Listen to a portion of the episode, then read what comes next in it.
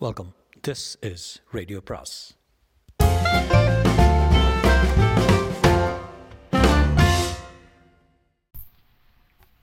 சுஜாதாவின் September பலி பாகம் பனிரெண்டு. உனக்கான ஸ்பெஷல் கஸ்டமர் குட்டி ரேட்டை குறைக்காத. கூட்டியே சொல்லிட தண்ணி கொண்டாடணுமா அழுக்கு திரை விளக்கப்பட்டு கிருஷ்ணவேணி உள்ளே நுழைந்தாள். அவனை பார்த்து சௌக்கியங்களா எப்போ வந்தீங்க?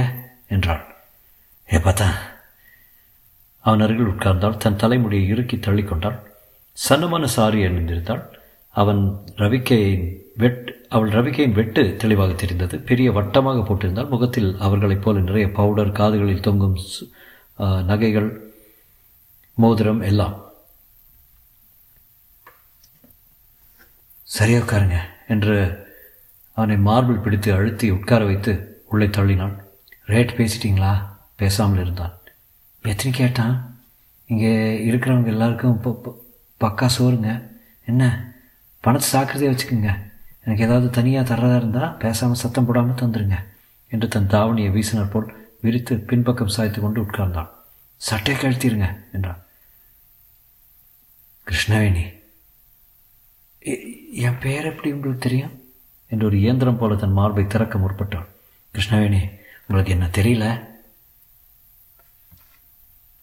உங்களுக்கா? என்று இப்போது நிமிர்ந்து பார்த்தாள் நான் தான் தங்கசாமி. ஞாபகம் இல்லை. தங்கசாமி? யார்? தெரியலையே. எத்தனையோ பேரும் தினம் பார்க்குறேன்னா ஞாபகம் இருக்கிறது இல்லை. மன்னிச்சுக்கங்க கிருஷ்ணவேணி நான் கஸ்டமர் இல்லை.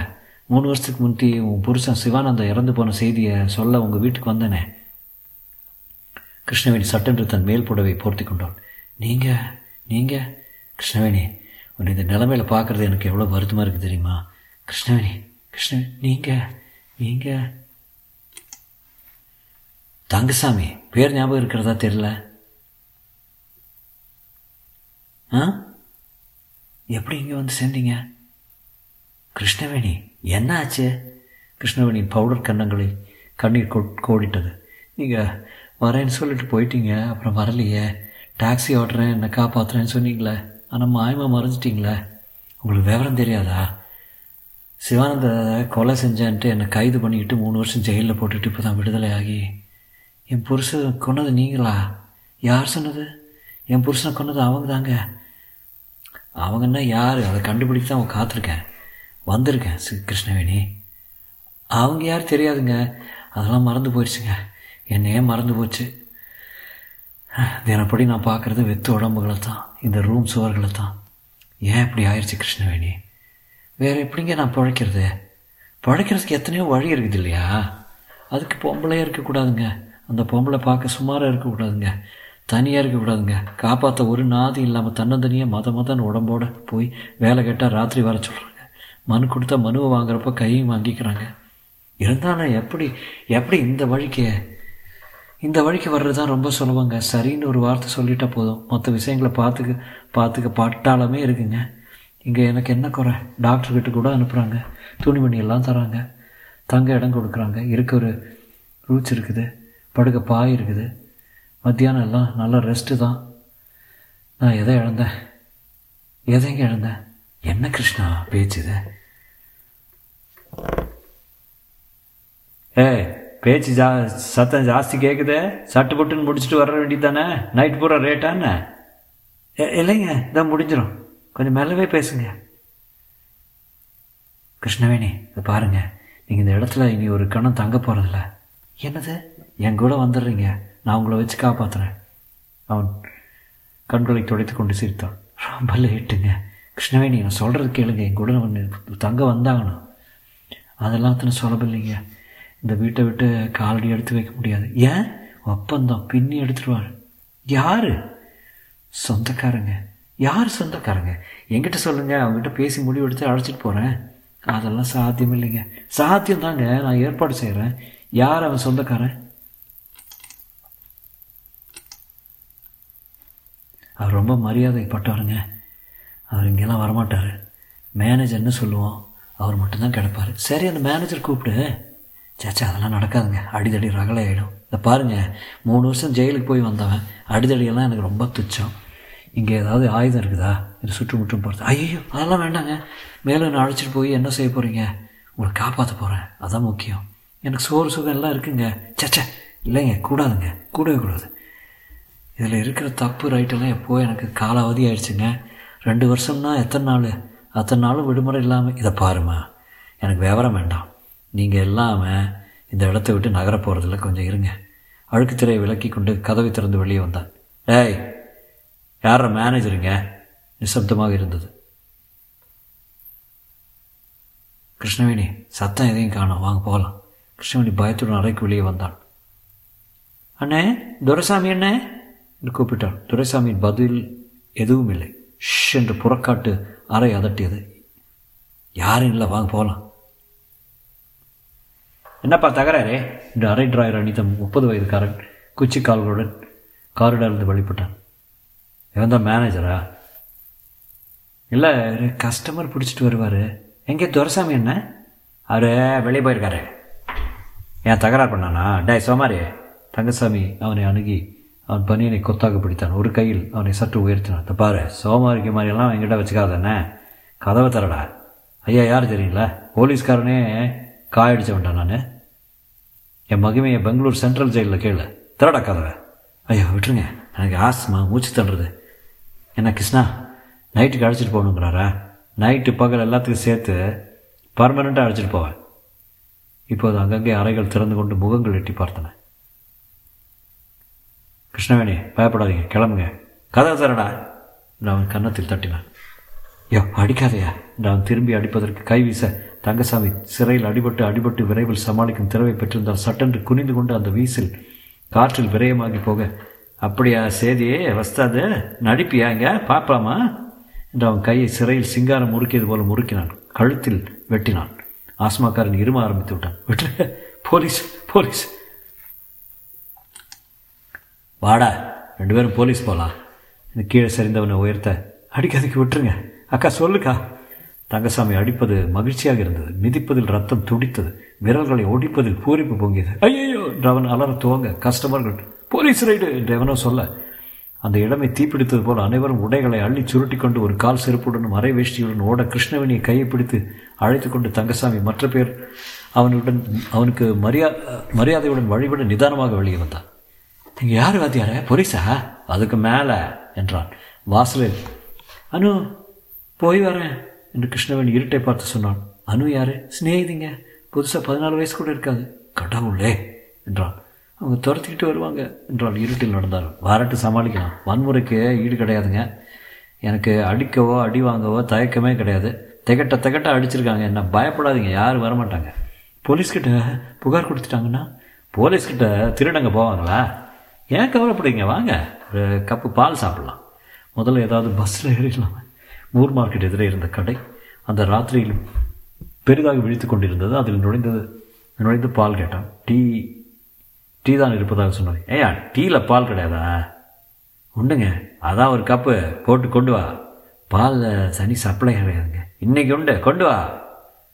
என்று மேசையை தட்டினான். அவன் கண்கள் உடனே பயம் வடிவதை கண்டான். மறுபேச்சு இல்லாமல் முனை கொண்டே செல்ல ரொம்ப மாறிட்டீங்க நீங்கள் மாற்றிட்டாங்க என்றான். எதையுமே அடித்து கேட்டால் காரியம் நடக்கும் என்னை வச்சுக்கிட்டு என்ன பண்ண போகிறீங்க பார்க்கலாம். பெங்களூரில் எனக்கு தெரிஞ்ச ஒரு பொண்ணு இருக்கா. ரொம்ப பணக்கார பொண்ணு.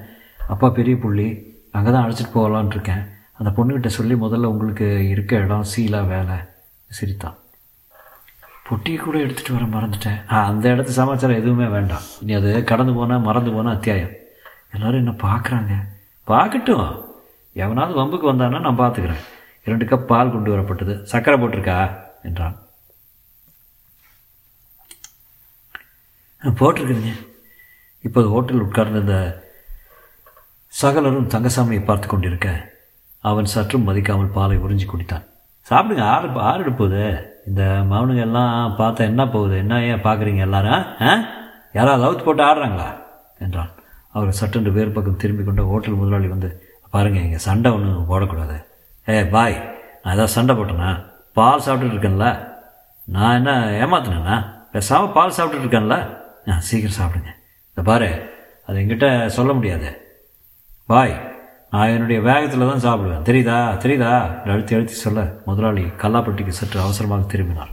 கிருஷ்ணவேணி என்னால் உங்களை காப்பாற்ற முடியும். அதுக்கு நான் என்ன செய்யணும்? என்றான் சிவானந்தத்தை பற்றி சொல்லுங்கள் ஞாபகம் வர்றது எல்லாத்தையும் சொல்லுங்கள் ஞாபகம் வர்ற பேர் ஊர் அந்த ஆள் எங்கெங்கே போனார் யார் கூட பேசினார் யார் வருவாங்க யாரை பற்றி என்ன எப்படி சொல்லியிருக்காரு எல்லாம் சொல்லுங்கள் பாருங்கள் செயலுக்கு போய் வந்தப்புறம் புதுசாக ஒன்று கண்டுபிடிச்சிருக்கேன். வன்முறை என்றான் தங்கசாமி. அந்த கடையை விட்டு வெளியே வந்தபோது என்ன செய்யலாம்? என்றாள் கிருஷ்ணவாணி. நீங்கள் தான் சொல்லணும். இந்த வேலையில் நான் வெளியவே வந்ததில்லை. ரொம்ப பிஸியாக இருப்பேன் என்றாள். தங்கசாமி அவள் பார்வை தவிர்த்தான். தங்க எதுவும் இடம்லாம் இருக்கிற ஊரே சொந்தம். வாங்க. வாடிக்கை ஒரு ஹோட்டலில் என் கூட என்றான் எங்கே? அட வாங்கலன்னு சொல்கிறேன் தீர்மானமாக நடத்தான் மார்க்கெட் கடந்து டூரிஸ்ட் பஸ்கள் வரிசையாக புறப்பட்டு கொண்டிருந்து இடத்துக்கு வந்தார்கள். ஒரு அச்சாபீஸ் அருகில் மெயின் ரோட்டிலிருந்து பயந்தாற்போல் ஒரு ஹோட்டல் ஒளிந்து கொண்டிருந்தது. அங்கே நடந்து போனார்கள். ஹோட்டல் மேசை அருகில் உட்கார்ந்திருந்தவன் கிருஷ்ணவேணியை பார்த்து என்ன ரொம்ப நாளாக காணா என்றார். சகஜமாக தங்கசாமி ஒரு மாதிரி பார்த்த எட்டாம் நம்பருக்கு போயிரு. சத்தியத்துக்கு தான் அதான் காலியாக இருக்கு என்றான் இந்த ஆளை தெரியுமா என்றான் தங்கசாமி. சில சமயம் நைட்ரேட் பேசிட்டா இங்கே தான் சைக்கிள் ரிகாக்ஷன் கூட்டி வருவான். என்னது? என்றான் திருக்கிட்டு அப்போ அப்போ இங்கே நாம் ரெண்டு பேரும்? ஆமாம் நீங்கள் இப்போ கஸ்டமர் பயப்படாதீங்க. ஒன்றும் செய்ய வேண்டாம். பேசாமல் தூங்குங்க. ஏதாவது சொன்னாலும் செய்யனாலும் பரவாயில்ல. நான் தயார் தான் எவ்வளோ பேர் காட்டியிருக்கேன்? உங்களுக்கு இல்லாமையா? ஏ இதை பாரு. இந்த மாதிரி பேச்சு தான் வேணாங்கிறத. எப்போ இந்த இடத்த விட்டு வந்தியோ? நீ பழையபடி பழையபடி பதிவிரதை ஆகிட்டுனா என்னங்க நீங்கள் சொல்கிறது இது ஏதாவது சாத்தியமா? யார் என்ன எதுக்கு ஏற்றுப்பாங்க என் தேவடைய வாழ்க்கை என்ன? துரத்து துரத்துன்னு துரத்துதா? எதுக்கு என்ன காப்பாற்றுறீங்க என்னை மீட்டுட்டு போய் என்னத்தை சாதிக்க போகிறீங்க உங்களுக்கு என் புருஷனை பற்றி என்ன தகவல் வேணும்னு கேளுங்க சொல்கிறேன் அதுக்காக என் பொழப்ப பாழடிக்காதீங்க. ஏ கிருஷ்ணவேணி நெசமாக சொல்லு. உனக்கு இந்த வாழ்க்கையில் தான் இஷ்டமா? இஷ்டம் இஷ்டம் இல்லைங்கிறதெல்லாம் என் பிரச்சனை. ரொம்ப தூரம் கடந்து வந்துருச்சுங்க. எனக்கு வேறு வழி கிடையாதுங்க. வேறு வழி காட்டுறேன்னு எத்தனை நூறு சொல்லியிருக்கேன். என் கூட வா. சரி காலையில் அதை பற்றி பேசலாம். இப்போ ரூமில் போய் படுத்துக்கலாமே. மற்ற பேருங்களுக்காக கஸ்டமர் பாசாங் பண்ணுங்கள் அறையில் ஒரு கட்டில் தான் இருந்தது. நார்மெத்தை போட்டு நாற்காலி ஒரு கால் இல்லாமல் ஓரத்தில் சாய்த்து வைக்கப்பட்டிருக்க தங்கசாமி கட்டில் படுத்துக்கொள்ள கிருஷ்ணவேணி தரையில் படுத்தான். ஒரு பையன் வந்து அக்கறையுடன் அக்கா எதனாச்சும் வேணுமா? பாக்கெட் வேணுமா அக்கா? என்றான். சலாம் சார் என்று அவனை பார்த்து வணங்கினான். அந்த பையனுக்கு எட்டு வயது இருக்கலாம். எந்த மாதிரி எதிர்கால பிரஜையாக போகிறான் இவன் என்று தங்கசாமி வியந்தான். கிருஷ்ணவேணி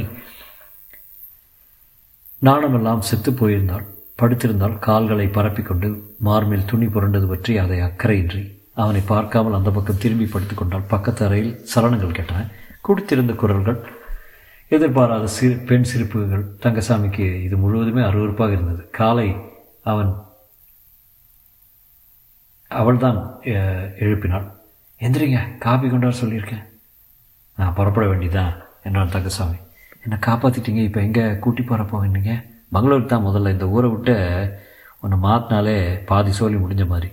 நீங்கள் எங்கே போகிறீங்களோ கூட வரேன் பணத்தை பற்றி கவலைப்படாதீங்க. கைவசம் தொழில் இருக்க இருக்கு. இதுக்கு மட்டும் மாநிலம் பாஷை எதுவும் கிடையாது. இன்னொரு முறை அந்த மாதிரி பேசுனே பார்த்துக்க சரி பேசலை. இன்றைக்கி என்ன கிழமை? வெள்ளியா? நல்ல நாள் தான். இன்னிலிருந்து மறுபடி பதிவிரதா. என்று சிரித்தான். சிரிப்பு. இத்தனை நாள் சோகத்தை மீறி அழகாக இருந்தது. ரயிலில் அவள் கணவனை பற்றி பேசி கொண்டு வந்தாள். நல்லா படம் வரைவாருங்க. பிள்ளையார் படம் லட்சுமி படம் அப்புறம் அது எதை சொல்லுவாங்க மரத்தால் அது உளி மாதிரி வச்சுக்கிட்டு செதுக்கி செதுக்கி அது செய்வாருங்க. ஃபோட்டோ பிடிப்பார். அச்சா அச்சா ரொம்ப அச்சா வரும். சின்ன பொட்டி கேமரா கூட அவர் எடுத்தால் சுத்தமாக விழும். தச்சு வேலை செய்வார் அச்சா பீஸ் வேலை செய்வார். அவர் எங்கெங்கே வேலையாக இருந்தார் ஞாபகம் இருக்குதா? எப்போங்க? கல்யாணம் ஆன புதுசில். அப்போ ஆலந்தாண்டி ஒரு ஒரு ப்ரெஸ் இருக்குங்க. அதில் தான் இருந்தார். அப்புறம் சம்பளம் ஜாஸ்தின்னு கோயம்புத்தூர் போய் சேர்ந்தாருங்க. என்னை அங்கே கூட்டிகிட்டு போகிறதா பேச்சு. அதுக்குள்ளே அந்த வேலையை விட்டுட்டு மணிப்பால் அங்கே போனார். மெட்ராஸ்க்கு திரும்பி வந்தார். அதுக்கப்புறம் அவர் என்ன வேலை அவர் என்ன வேலையில் இருக்கார் என்ன செய்கிறாரு கேட்குறதே விட்டுட்டேன். தனியாக இருக்க இருந்து பழக்கமாயிடுச்சுங்க. அவரை பார்க்க வந்தவங்கள குறிப்பாக யாரையாவது ஞாபகம் இருக்கா? ஒரு ஆள் ஞாபகம் ஒரு ஆள் கொஞ்சம் நொண்டலாக வருவான் அவனுக்கு ஞாபகம் இருக்குது என்னை ரொம்ப மோசமாக பார்ப்பாங்க. அதனால் ஞாபகம் இருக்குது பேர்? பேரெல்லாம் மறந்து போயிடுச்சுங்க. சிவானந்த எழுதின லெட்டர் ஏதாவது இருக்கு அவங்ககிட்ட எல்லாம் பொட்டிக்குள்ளே இருக்குதுங்க. பொட்டி எங்கே இருக்குது? நீங்கள் என்ன மீட்டிக்கிட்டு வந்தீங்களா அங்கே? அங்கே இப்போ போக முடியாதுல்ல? பெங்களூருக்கு எப்போது போவாரா? ஆ? பெங்களூர் போவாரா? அடிக்கடிங்க. எப்போது கூட போயிருக்கீங்களா? ஒரு வாட்டி கூட்டி போயிருக்காரு. எங்கே தங்கினீங்க? ஸ்டேஷன் பக்கத்தில் ஒரு ஹோட்டலில். பெங்களூருக்கு போனப்பா ஏதாவது சம்பவம் ஞாபகம் இருக்கா? யோசிச்சு சொல்லுங்கள் பிருந்தாவன் எக்ஸ்பிரஸில் இருவரும் மிக நெருக்கமாக உட்கார்ந்து கொள்ள வேண்டியிருந்தது. அன்ரிசர்வ் கம்பார்ட்மெண்ட்டில் நீங்கள் கொஞ்சம் ஜன்னல் பக்கம் உட்காந்துக்கிட்டிங்கன்னா உட்கா உட்காந்துக்கிடுங்க கிருஷ்ணவேணி என்றான். ஏன்? பக்கத்தில் இருக்கிற ஆள் உங்கள் மேலே ரொம்ப உரசுறானே. அப்படியா? என்றான். இடம் மாறி உட்கார்ந்து கொள்ள எதிர் சீட்டு இளைஞன் அவளை கண்கொட்டாமல் பார்ப்பதை கவனித்தான். கிருஷ்ணவேணி இன்னும் கொஞ்சம் அடக்கமாக இருக்கலாம் போல தோன்றியது. சொல்ல சந்தர்ப்பம் இல்லை பெங்களூரில் ஒன்று நடந்தது ஞாபகம் வருதுங்க. ஒரு முறை நான் ஹோட்டலில் இருக்கிறப்போ ஒரு ஆள் அவர் தேடிக்கிட்டு வந்தாருங்க. கொஞ்சம் உயரமாக கருப்பு கண்ணாடி போட்டுக்கிட்டு சிவானந்தம் இருக்காரான்னு கேட்டுக்கிட்டு வந்தாருங்க. நான் அவர் வெளியே போயிருக்காருங்கன்னு. சிவானந்தம் வந்தான்னா ராயில் வந்தான் ராயுலு வந்தாச்சுன்னு சொல்லிடுங்கன்னா இந்த பேர் ஏன் ஞாபகம் இருக்குன்னா எனக்கு ஒரு தம்பி இருந்தான். அவனை வீட்டில் ராயுலுன்னு கூப்பிடுவான் ராயுலு என்றான். தெலுங்கு பேராக இருக்க? நாங்கள்லாம் வீட்டில் தெலுங்கு தான் பேசுவோம். ராயில் இறந்து போயிட்டான் என்றான். எந்த ராயிலு? என் தம்பி தான். அவன் இருந்திருந்தா கதையே மாறி இருக்கும். வெள்ளத்தில் போயிட்டான். மிலிட்ரியில் அது என்ன சொல்லுவாங்க? என்சிசி அதில் போட்டிங் போயிட்டு இந்த ஒரு பேர் தான் ஞாபகம் இருக்குதாகும் ஆமாம் இதெல்லாம் நீங்கள் கேட்குறது எதுக்குன்னு இன்னும் சரியாக விளங்கலை. அந்த முதலாளி பயலை கண்டுபிடிச்சே ஆகணும். என்ன ஆனாலும் சரி. இப்போ என்னை கூட்டிக்கிட்டீங்க. என்னை வச்சுட்டு வேற முழிக்கணும். பரவாயில்ல என்றான். மத்தியானம் பெங்களூருக்கு வந்து இறங்கியதும் ஆட்டோ வைத்துக்கொண்டு வினோதினியின் வீட்டுக்கு சென்றான். வாசல் கிருஷ்ணவேணியை நிறுத்திவிட்டு வினோதினியை வர காத்திருந்தான்.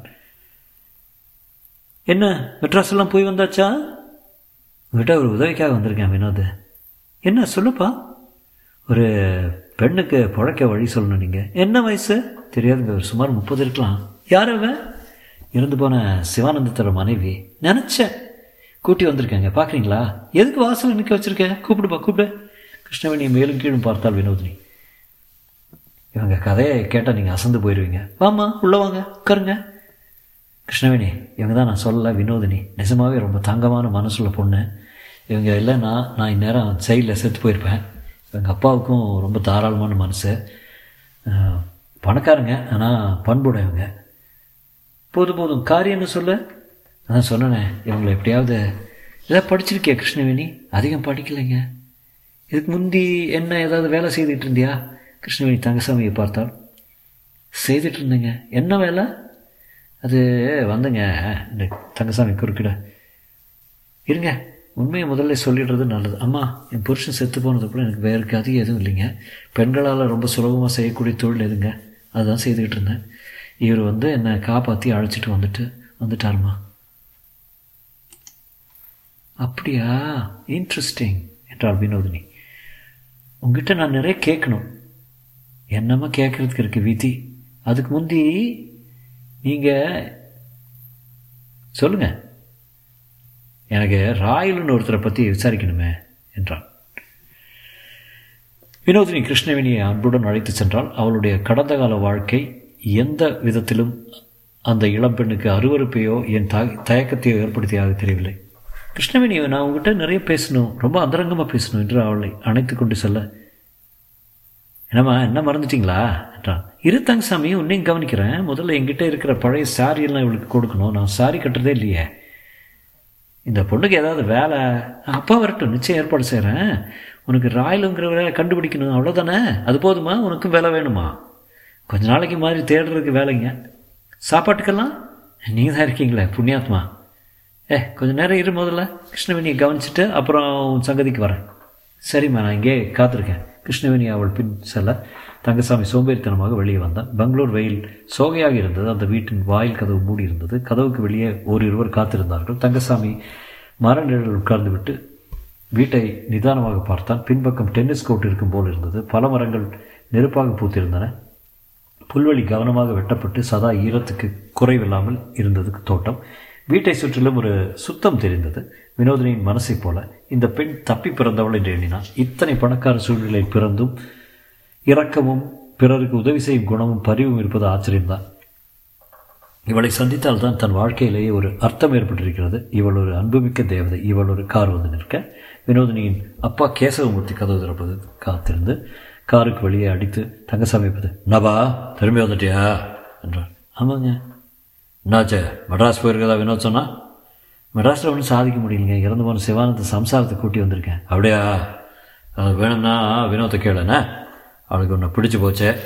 சிரித்து கொண்டே உள்ளே நுழைந்தார்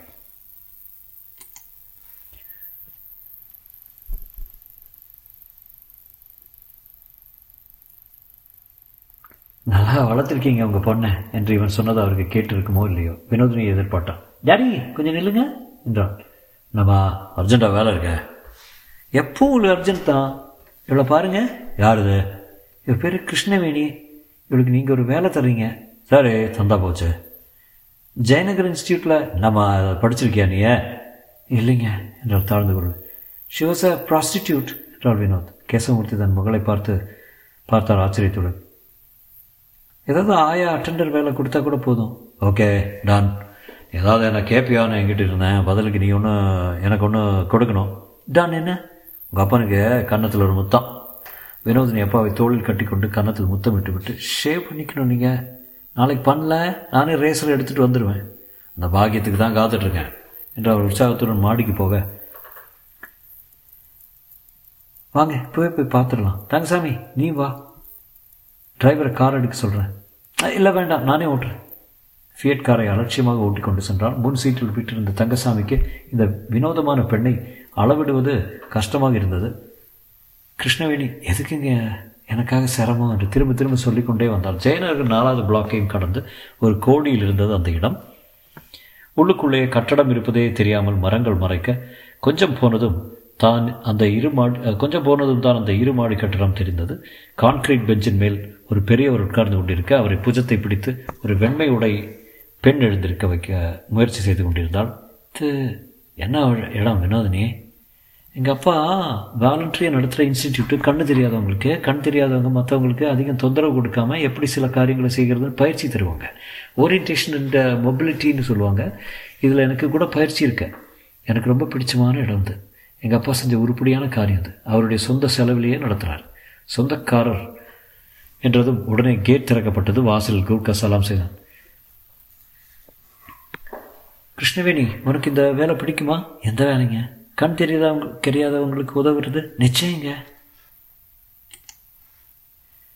உனக்கு இங்கேயே தங்க இடம் கிடச்சிரும். அதுக்கு மேலே சாப்பாடு போட்டு துணிமணி எல்லாம் கொடுத்து தூய வெள்ளோட தான் உனக்கு. இங்கே எந்த தொந்தரவும் இருக்காது. ஆசிரமம் மாதிரி தான் டைரக்டர் ஒரு வெள்ளக்காரர். இதுக்குன்னு ஆஸ்திரேலியாவிலேருந்து எல்லாத்தையும் திறந்து மனித சேவைக்காக இங்கே இருக்காரு. வேட்டி கட்டிட்டு இந்திய உணவை எடுத்துக்கிட்டு ஏன் அழற? என்ன மாதிரி பாழான ஜென்மத்துக்கு நீங்கள் புது வாழ்க்கை தர்றீங்கம்மா. இதுக்கு நான் எப்படி கைமாறு செய்ய முடியும்? அதெல்லாம் வேண்டாம். இதை பாரு. நீ செய்தது பாவம் புண்ணியம் இப்படியெல்லாம் நினச்சிக்காத. உன் நிலையில் நான் இருந்தேன்னா நானும் அந்த வழிக்கு தான் போயிருப்பேன். சர்வைவலுக்காக மனுஷன் எந்த காரியத்தையும் செய்யலாம். நீ செய்தது தப்பு இல்லை உனக்கு தான் தீங்கு செய்யப்பட்டிருக்கு. அதே போல் தங்கசாமிக்கும். ரெண்டு பேருக்கும் தீங்கு அழைச்சது பொதுவாக ஒரே கோஷ்டி தான் அதை அப்புறம் கவனிக்கலாம்னு இருக்கேன். ம். முதல்ல ஒன்று ஸ்திரப்படுத்தணும். உனக்கு இங்கே இருக்க இஷ்டம் தானே? நிச்சயங்க. எத்தனை பேர் இருப்பாங்க? ஐம்பது பேருங்க. கண் தெரியாதவங்க அத்தனை பேர் இருக்காங்களா? கர்நாடக மாநிலத்தில் கண் தெரியாதவங்க எத்தனை பேர் தெரியுமா? அறுபதாயிரம். நம்ம நாட்டில் எத்தனை பேர் தெரியுமா? ஒரு கோடியே இருபது லட்சம். அடேப்பா. இந்த ஐம்பது பேரும் அதிர்ஷ்டக்காரங்க. இவங்களுக்கு ட்ரைனிங் கொடுத்துட்டா கண் தெரிஞ்சவங்களை விட சாமர்த்தியமாகவே செயல்படுவாங்க. இந்த வேலை நல்லாவே நடக்கும். நான் நான் செய்து பார்த்துருக்கேனே. எந்த வேலையும் செய்ய தயாரமா நான் வா டேரக்டர் மீட் பண்ணலாம். வெள்ளைக்காரன் என்று சொல்வது கஷ்டமாக இருந்தது. பனியனும் இந்திய பாணியில் பஞ்சகச்சமும் கட்டியிருந்தார். கம் அ சைல்ட் என்றார். அறுபது வயது இருக்கும் போல இருந்தது. மேசைக்கு எதிரே ஒரு பெண் ஒரே திசையில் பார்த்து கொண்டிருக்க Lakshmi you go to your hostel என்றார். வினோத் அவளுக்கு உதவி செய்ய முன்வர don't do it Vinod. She does need help என்றார். அந்த பெண் கண் தெரியாதவள் தெரிந்தவன் போல தீர்மானமாக நடந்து செல்வது ஆச்சரியமாக இருந்தது. போகிறவரை பார்த்து கொண்டிருந்து விட்டு வினோதினியை நோக்கி செட் என்றார் வினோதினி அங்க அவருடன் ஆங்கிலத்தில் பேசுவது தங்கசாமிக்கு அங்கங்கே புரிந்தது. கிருஷ்ணவேணி கடந்த நாட்களை பற்றி சொல்கிறாள் என்றுதான் தோன்றியது. வெள்ளைக்காரர் ஒருமுறை அவளை நிமிர்ந்து பார்த்துவிட்டு டோமரி மை சைல்ட் கம் என்று அவளை தோளோடு தந்தை போல அழைத்து சென்றார் கால் கேவர் சம் கிளவுட்ஸ் என்றான். அந்த இடத்தை விட்டு வெளியே வந்தபோது தங்கசாமிக்கு மிகவும் மன நிம்மதியாக இருந்தது. இனி கிருஷ்ணவேணியை பற்றி கவலை இல்லை. எவ்வளோ யூக்கலிப்டஸ் மரம் பாருங்கள் பக்கத்துலேயே ஓட ரொம்ப நல்ல இடங்க இது. ரொம்ப அமைதியான இடங்க. நீ வந்து இங்கே இருந்துற. கொஞ்சம் பொறுக்கட்டும். கண்டுபிடிச்சேன்னா போதுங்க. முதலாளி தானே அந்த பல்லவியை விட மாட்டிய நீயே? அவ்வளோ சுலபத்தில் மறக்கக்கூடிய விஷயங்களா? மறுவாழ்வு கொடுக்கறதால பழசெல்லாம் போயிருங்களா? ஆ போகாது வாஸ்தவம் தான் என்ன சொன்னேன் பேர் எதை சொன்னேன் ராயிலு ராயிலு இன்னும் டெலிஃபோன் டைரக்டரியில் தேடினேன். மூணு விலாசம் அங்கப்பட்டது. பார்க்குறேன் யார் இந்த ராயிலு? ஒரு முறை அவள் புருஷன் பெங்களூர் வந்துடுறப்போ ராயிலுன்னு ஒரு ஆளை தேடிக்கிட்டு வந்தானா? பேர் ராயிலு தானா? ஆமாம் சரியாக ஞாபகம் இருக்குது. ஏன்னா அவள் தம்பி பேர் ராயிலுவான் அப்போ ஏதாவது அடையாளம் சொன்னாலா உயரமாக கருப்பு கண்ணாடி போட்டுக்கிட்டு இருப்பதான் சொன்னான் அடையாளம் போதாது. எதுக்கு வா? அந்த மூணு அட்ரஸையும் விசாரிக்கலாம். நீங்கள் எதுக்குங்க? என்கிட்ட விலாசத்தை கொடுத்துருங்க. நான் விசாரிக்கிறேன். ஏன் நான் வரக்கூடாதா? இல்லைங்க. இதில் ஏதாவது ஆபத்து இருக்கலாம் இல்லையா? அதுக்காகத்தான் நானும் வர்றேன்னு சொல்கிறேன் என்றாள் வினோதினி. தொடரும்.